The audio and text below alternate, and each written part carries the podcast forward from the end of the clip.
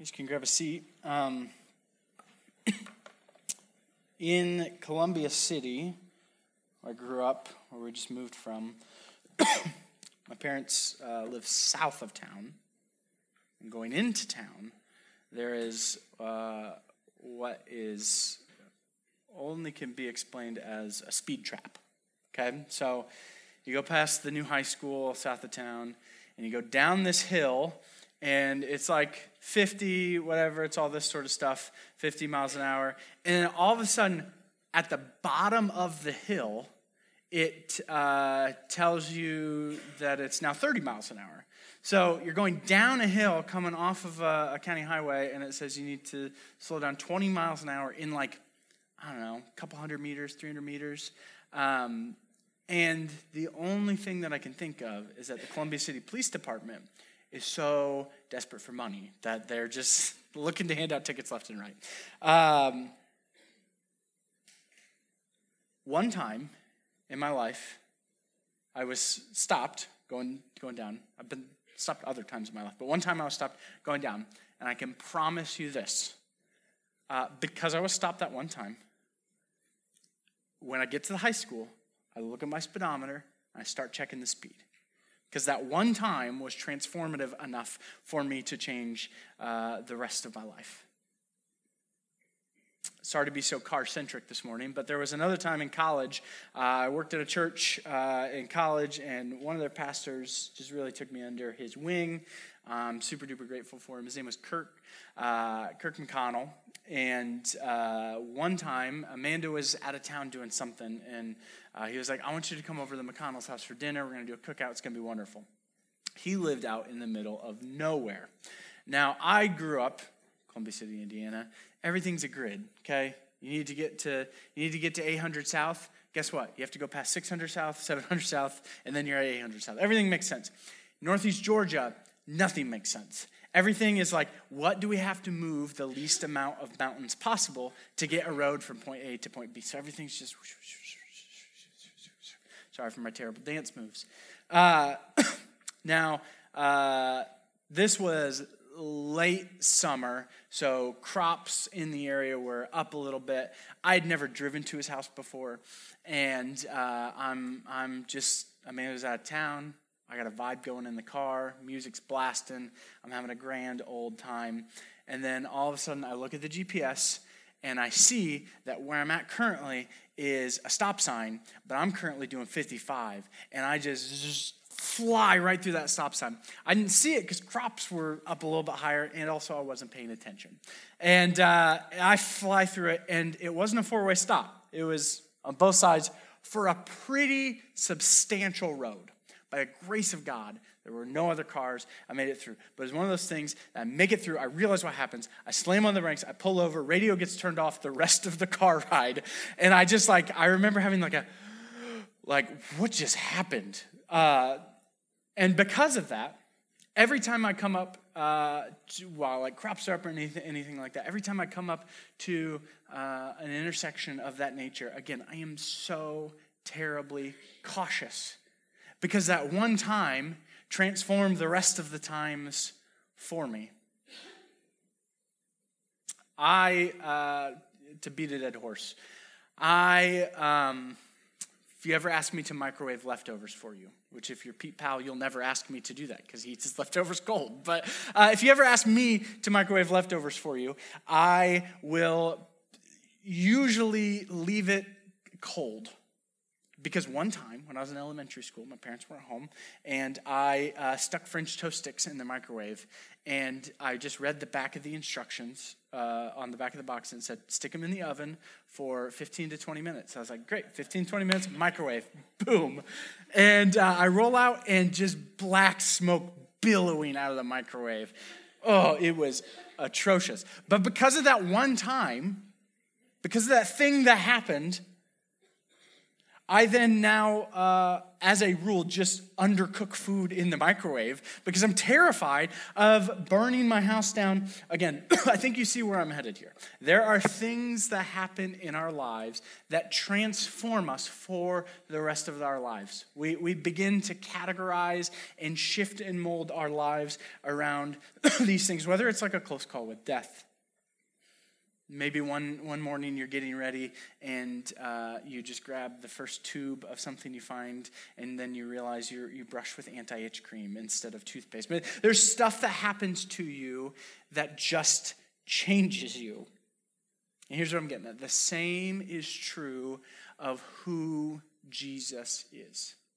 So we've been walking through the book of Colossians. The first six weeks have been all about the realities of who Jesus is. And, and we're, we're on a little bit of a hinge point today, starting chapter 3. Chapters 1 and 2 are here's who Jesus is. Chapters 3 and 4 are how then should we live? Here's who Jesus is, then how then should we live? And, uh, just, just for me, let's, let's reminisce on the first six weeks that we spent in the book of Colossians. Um, I'm going to, if you want to start in chapter one, I'm just going to read some of the stuff we've talked about. We talked about how Jesus rescues us from the dominion of darkness. And uh, in chapter 1, 13 and 14, he says, For he's rescued us from the dominion of darkness and brought us into the kingdom of the Son he loves, in whom we have redemption, the forgiveness of sins. Jesus rescues us. And we talked about how he rules over us. Uh, in verse 18, he says, And he is the head of the body, the church. That's us. And he's the beginning of the firstborn from among the dead, so that in everything he might have the supremacy. He might be supreme. He might rule and reign, be over all of us. Jesus rescues us and he rules over us. And then in verse 22, we talked about how uh, Jesus reconciles us to God. Once you were alienated and you were enemies in your minds because of your evil behavior, but he has now reconciled you by Christ's physical body through death to present you holy in his sight, without blemish and free from accusation. Jesus rescues us, he rules over us, and he reconciles us back to a holy and loving God. But doesn't it leave us just wandering out in the fold. Jesus also reveals the mysteries of God to us. In verse 25 and through 27, he says, I have become, the churches, uh, its servants by the commission God gave me to present you to the, present to you the word of God in its fullness, the mystery that God has kept hidden for ages and generations, but is now disclosed to the Lord's people. To them, God has chosen to make known among the Gentiles the glorious riches of this mystery. And here's what the mystery is which is Christ in you, the hope of glory. Jesus rescues us. Jesus rules over us. Jesus reconciles us back to God. And Jesus reveals the mysteries of God. And uh, Nathan talked about how Jesus revives us. Uh, chapter 2, uh, jump to 13 and 14. When you were dead in your sins and in the uncircumcision of your flesh, God made you alive with Christ. And he forgave us all our sins, having canceled the charge of our legal indebtedness, which stood against us and condemned us. He's taken it away, nailing it to the cross. We were dead in our sins, and through the work of Jesus, we're brought back to new life in God. Jesus rescues us. Jesus rules over us. Jesus reconciles us to God. Jesus reveals the mysteries of God. Jesus revives us. And then last week we talked about how Jesus releases us chapter 2, 16 and 17. Therefore, do not let anyone judge you by what you eat or drink or in regard to religious festivals, a new moon celebration, or a Sabbath day, because these are a shadow of the things to, that were to come. The reality, however, is found in Christ. So we don't have to worry about empty rituals or empty regulations because Jesus releases us uh, from all of that and we get to walk in loving relationship with Him. Jesus rescues us, Jesus rules over us, Jesus reconciles us to God, Jesus reveals the mystery mysteries of God. Jesus revives us, gives us new life, and Jesus re- releases us from the emptiness of religion and invites us into a beautiful walking with God. So the first two chapters are all about who Jesus is, all those R's we talked about all who Jesus is. And then, like I said, we get to a hinge point where he's moving from the Christological realities of here's who Jesus is, and he's then moving into the, again, how then should we live, the practical elements of those realities. And if you ever get a chance to watch the Bible Project, um, synopsis of the book of Colossians, one of the things they talk about often, we're going to talk about it uh, over the next coming weeks, is that Jesus is creating a new humanity. That, that in Jesus we get that fresh start and we get to redesign the broken and fallen uh, humanity that, that happened post sin entering the world. And we get to enter into this new humanity that's full of love and life and community and all of these things. But, uh, but it fundamentally has to start with who Jesus is. Jesus is the only thing, we've talked about this several times. Jesus is the only thing that is a firm enough foundation to build that new humanity on. If we just build the new humanity on an idealistic, uh, here's how the world would be great utopian society, it's going to crumble and fall because selfishness is going to come in and your utopia might look different than my utopia. And it just won't work. But when we build uh, this new humanity on who Jesus is, his unchanging nature, his love, his grace, his mercy, his goodness, his righteousness, his justice. When we build a new humanity on this, it, it, Jesus is strong enough to be able to take all of it. so we're moving into the practical elements of the realities of who Jesus is. Jump with me. Uh, we're going to be in, as Jenny read, we'll start in verse 1. So, transition point. Since then, Everything we just talked about. Jesus rescues us. Jesus uh, rules over us. Jesus reconciles us to God. Jesus reveals the mysteries of God. Jesus revives us. Uh, Jesus releases us from empty rituals and regulations. And since he has done all of that, and since he is that person, since then you have been raised with Christ, set your hearts on things above, where Christ is seated at the right hand of God. Set your minds on things above, not on earthly things, for you died and your life is now hidden with Christ in God. When Christ, who is your life, appears, you will also appear with him in glory. So, Paul's opening statement here, since then you have been raised with Christ, points us in a direction, just like he's done all along, reminding us of the work of Jesus. Since then, we were once dead. Since then, as he said earlier, we were alienated, hostile in mind, doing evil deeds. Uh, since then, he, uh, we have been brought back to life through his work, his teachings, his death, his resurrection. We now have experienced new life. Since we have been given this new chance at life, what does he instruct us to do? He instructs us to do two things set our hearts on things above and set our minds on things above. I think it's an interesting distinction that he, he uses these two words set your heart, set your minds, meaning we're setting the total faculties of our reasoning and logic, the way we process the world around us, the way we see things, uh, the, way we, uh, the way we think about things, and then he's saying the way we feel about things. So set the total faculty, faculties of your mind and set the total faculties of your heart, both the logic and the feeling. We're not, we're not discluding any of, any of them. Some people like to say that, that Christianity, following Jesus, discipleship to Jesus, it, it, some people want to go, uh, oh, it's just totally, it's just a lovey dovey, feely feely relationship. There's no concreteness to any of it. And Paul's saying, no, no, no, no, no. We're setting our minds on things above. We're, we're engaging the processing and reasoning skills that God has given to us. And some people love to logic their ways into the kingdom of God. There was a, a season in church history, uh, not far off, and in fact, some people might argue that we're still in it, where apologetics was the name of the game. Whereas, like, you just reason people into the kingdom of God, and that's a beautiful thing. Uh, I don't have the brain power to be able to uh, reason and logic, but some people do, and it's brilliant. But that's also uh, a half baked Christianity.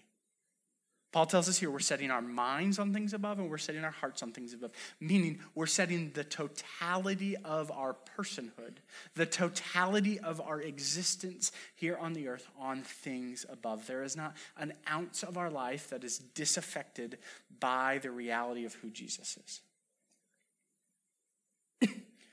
if you look at the, uh, the Greek uh, set your minds on could simply be translated, or set your hearts on, as seek.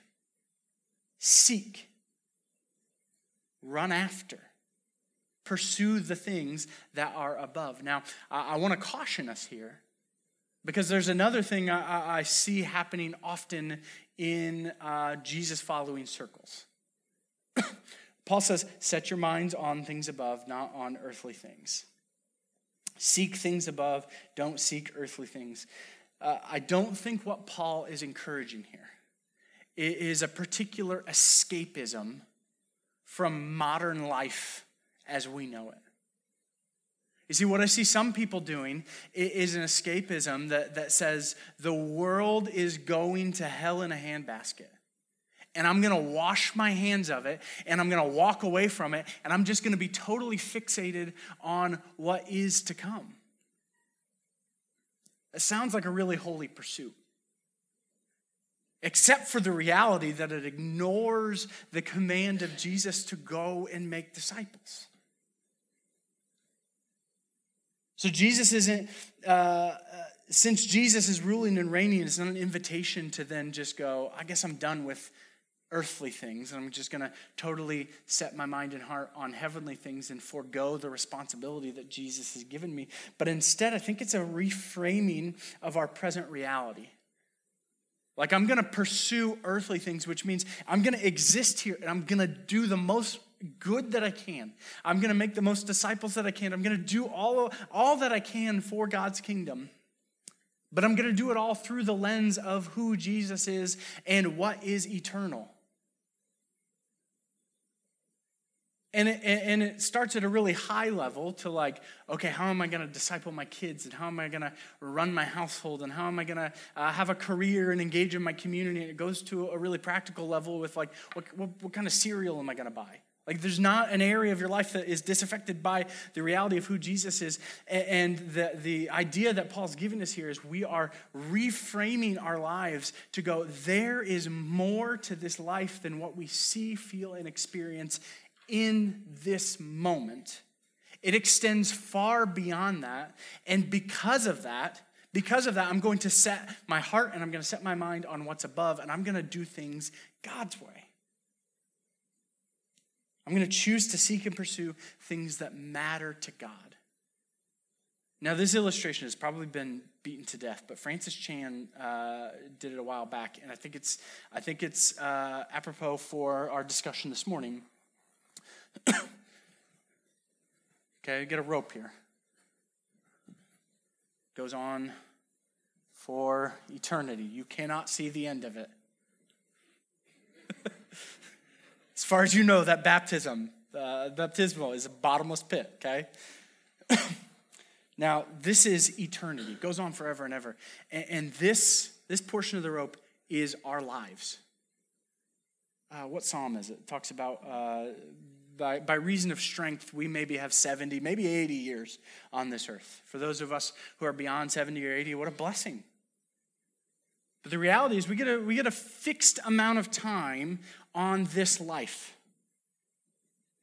Now, if I were to ask us to just give a mental approximation of the amount of time, thought process, attention, adoration, Fill in the blank.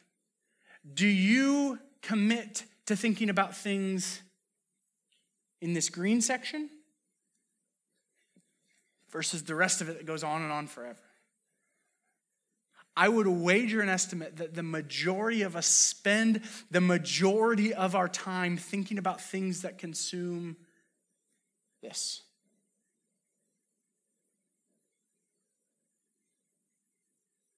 Things that are here today, gone tomorrow. Things that have no eternal significance. But yet, 80, 90, 100% of our lives are spent fixating on this. And this is what Paul is saying set your mind on things above, not on earthly things. Set your mind on things above, not on earthly things.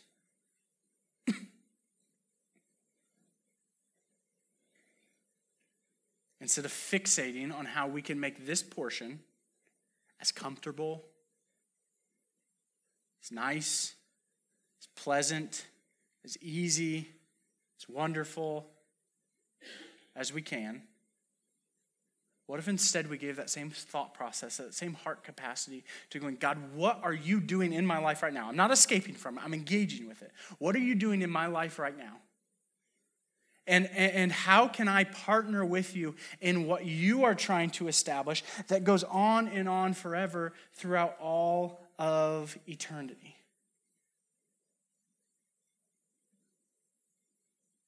I've said this before. I'll say it a million times over as long as God graces me to stand in this pulpit. If the thing that distinguishes you from someone not following Jesus is your attendance at 2915 Townway Road on Sunday morning at 10:30. You are not following Jesus. You're attending church. Totally different things. If the thing that distinguishes you from someone not following Jesus is your presence in this room, I'm so thankful you're in this room. I'm so grateful you're in this room, but that is not what Jesus has called us to.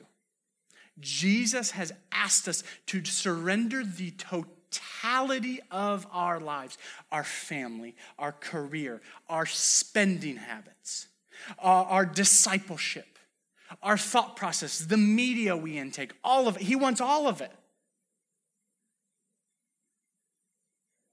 Set your minds, set your hearts on things above, not on earthly things. So, what can we do? I've been a little bit prophetic, a little bit harsh up to this point. Let's move to a, a little bit encouraging. What can we do? Because that's I'm sure you're like, yeah, Jordan, sign me up. What? If, set my mind on things above. Do I just like walk around with a picture of Jesus printed off? What, what does that look like for me? Uh, and, and, here's some ways I thought of this week that we can go about uh, practicing setting our mind on things above, not on earthly things, setting our heart on things above, not on earthly things. Uh, anytime I give you a list of this nature, okay, uh, I don't want to give you the impression by any means that this is a comprehensive list. Anytime I how to do something, you figure that out with God. I'm just giving you some suggestions for what it could look like for you and I to set our heart and mind on things above. There's four things I thought of, okay? How can we set our hearts? How can we set our minds on things above?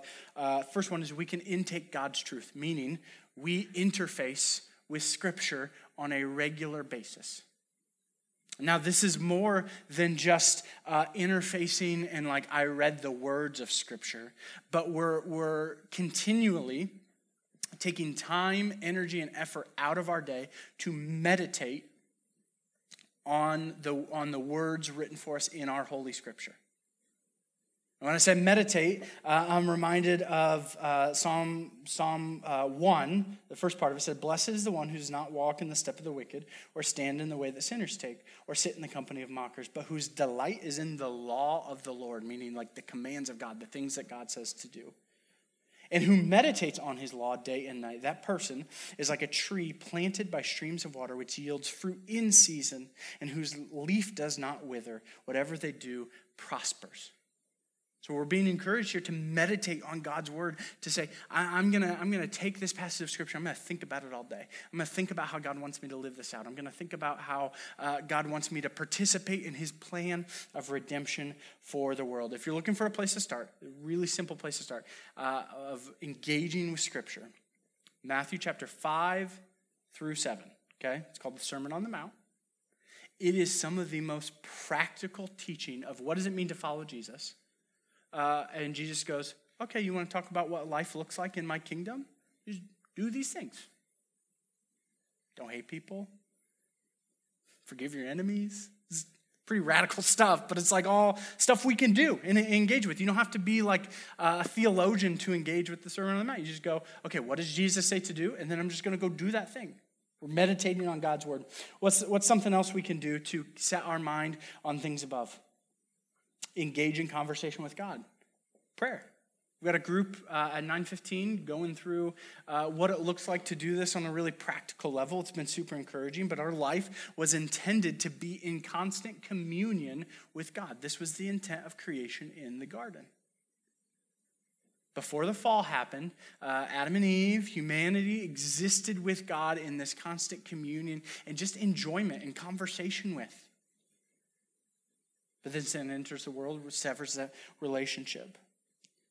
And so to pray is to scratch and claw past uh, what the fall uh, is holding captive of them and go, no, I'm going to commune with God. I'm going to be with God. Uh, and by engaging in this ongoing conversation, we're able to look past the world around us and recapture this vision for eternity, for the things above. So we can read scripture, we can pray, Another way that we can set our minds on things above is by the blessing of uh, engaging in God's community, like being uh, a participant in what God is doing among us, meaning we're getting plugged into small groups. We're, we're letting our lives cross over one another's more than just Sunday morning.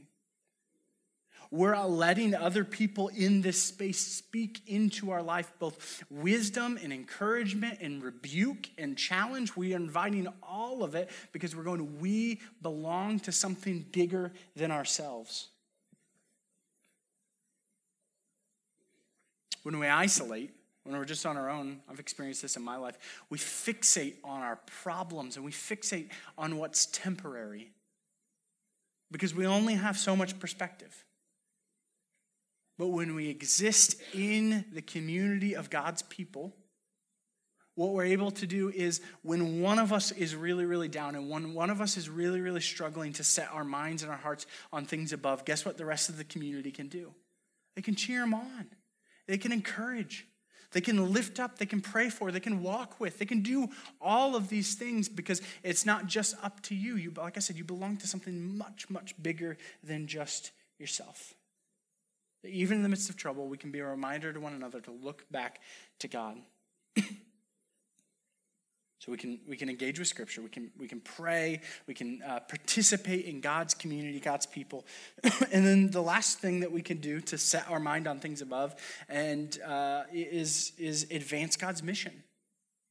Meaning we can practice evangelism, sowing what's eternal sowing what God's wanting to do, not just in the here and now, but in the forever and ever. The posture of someone who's setting their minds on earthly things, if you think about it, is what, what my good friend Matt Chandler likes to call navel gazing. Okay? Navel gazing. What does navel gazing look like? Just looking down. This is a navel. A lot of people call this a, like your belly button. It's the navel area. Okay. Um, navel gazing means I'm just looking down at, at, myself and my problems, and and uh, and God's inviting us to to do something bigger than that. He's inviting us to look up and go, I'm doing something.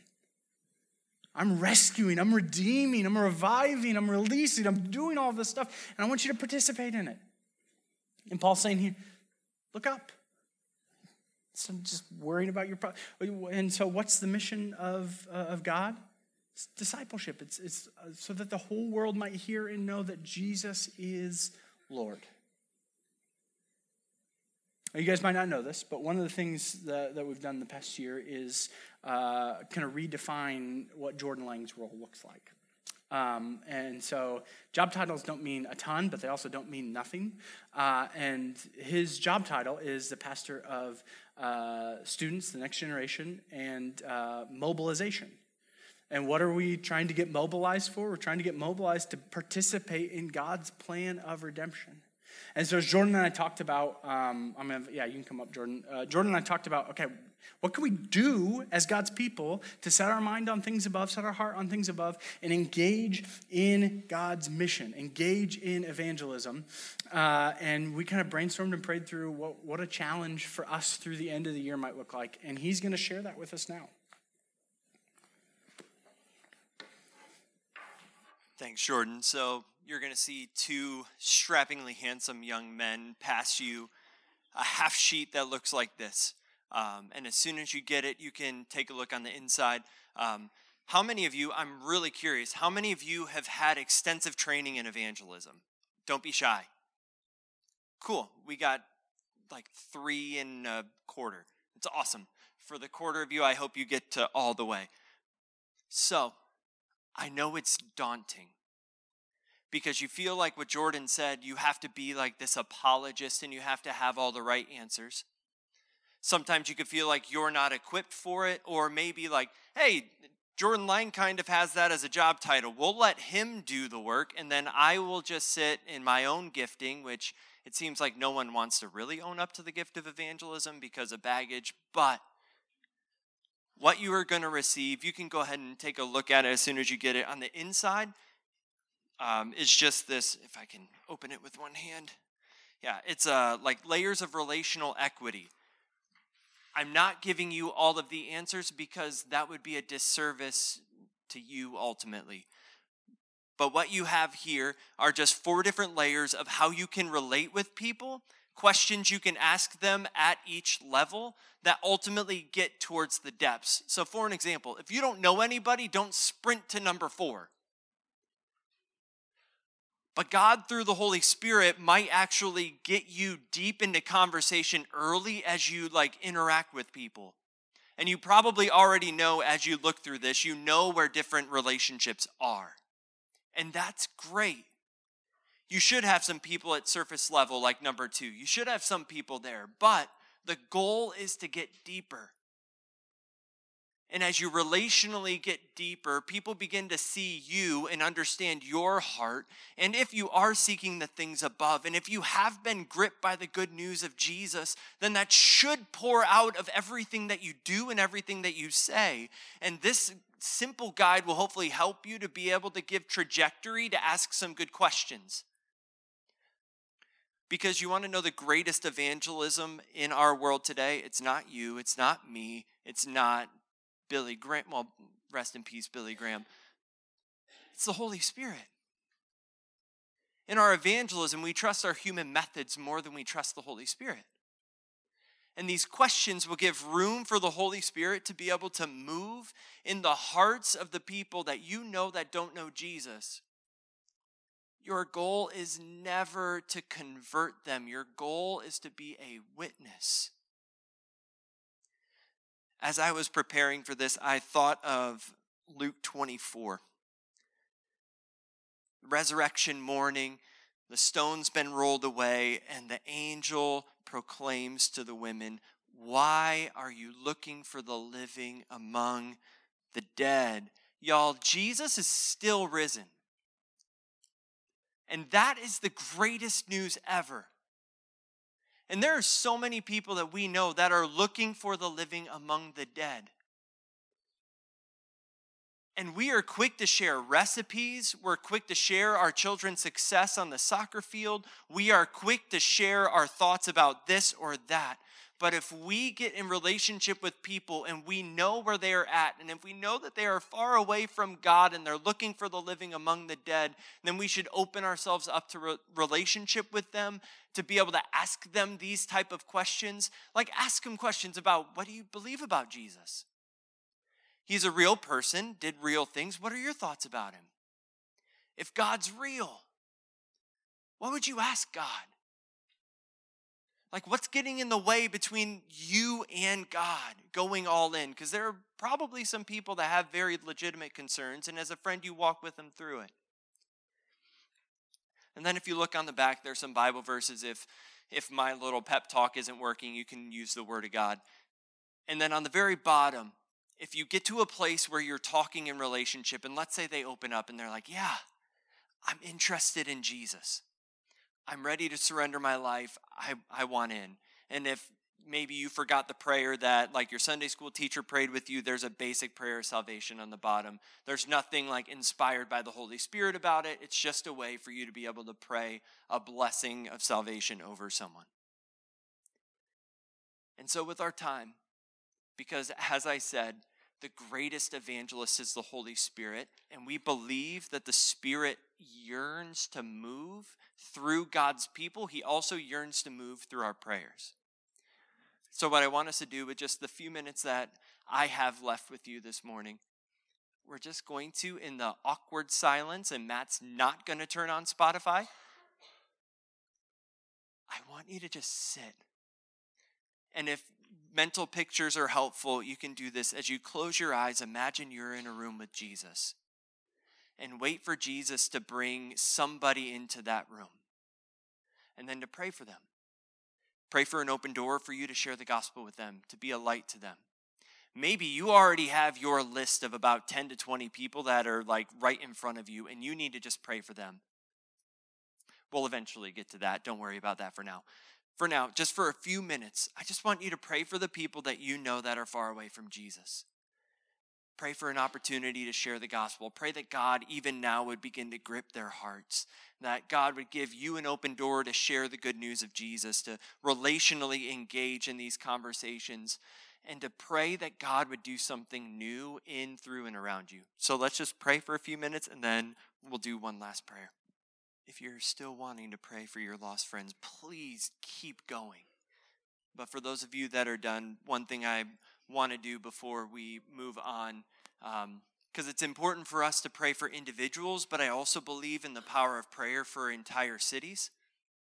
Um, and so, um, if you would please, if you are able to stand, we're going to have um, it's a model prayer from Isaiah chapter 62. Yeah, you can stand, Amaya, and everyone else. That's great.